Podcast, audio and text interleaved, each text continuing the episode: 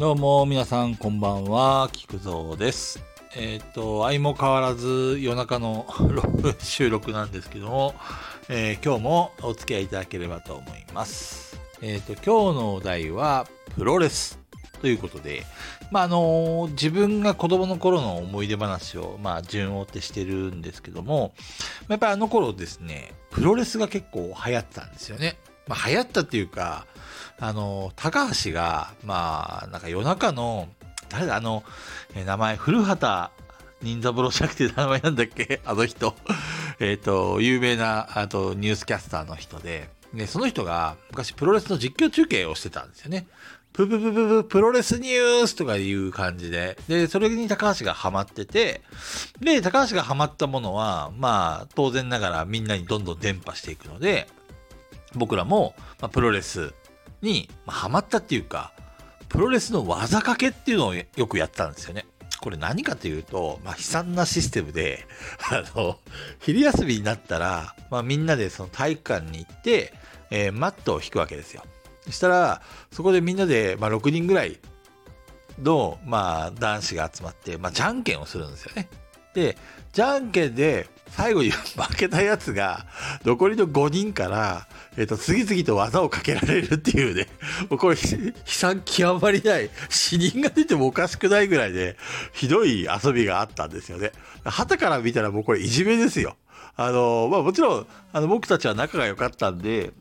いじめとかそういうのはなかったんですけども、じゃんけんに負けたらもう何やられても文句は言えないってやつで。で、その頃メンバーは、高橋、それから高曽根、船木、あとなんだっけな、高子、それから、野口、そうですね。このメンバーでみんなで技かけをよくやってました。で、高子ってやつがいたんですけど、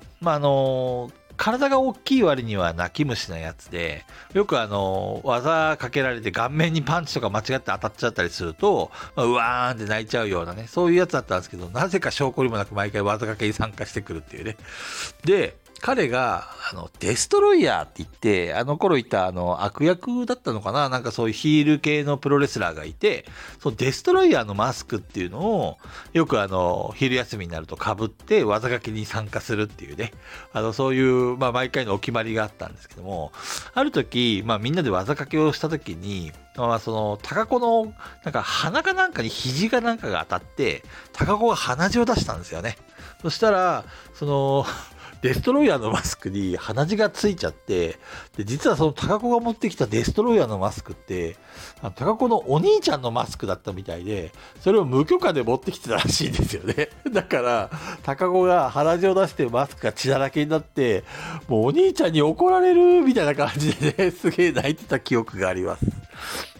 あの頃すごい、よくやったな。なんかバックドロップとかね、よく首の骨折れなかったなっていうぐらい結構強烈な技とか、あとはこの間お題にした筋肉マンね、あれも流行ったんで、筋肉ドライバーとかね、やったんですけども、そうだ、思い出した。筋肉バスターっていう技があるんですけども、昔家にうちに遊びに来た時に、家でもね、みんなで技かけをしてたんですよね。そのじゃんけんして。そしたら、俺が、その時うちの弟もね、参加したいということで、一緒に参加した時に、筋肉バスターをね、弟軽いんで、俺やれるぜっていうことで、弟を担いで、筋肉バスターを仕掛けようとしたんですけど、ちょっと足元がふらついちゃってですね、後ろにあった仏壇に、そのまま弟と一緒にひっくり返っちゃって、で、その仏壇のなんていうか、こう、線香の粉っていうんですか、あれがこう、部屋中にぶちまけられたっていう事件があって、それもね、相当親に叱られましたね。本当悪いことばっかりしてるんですけど、そんな感じでね、プロレスが流行ってました。プロレスって言っても結局、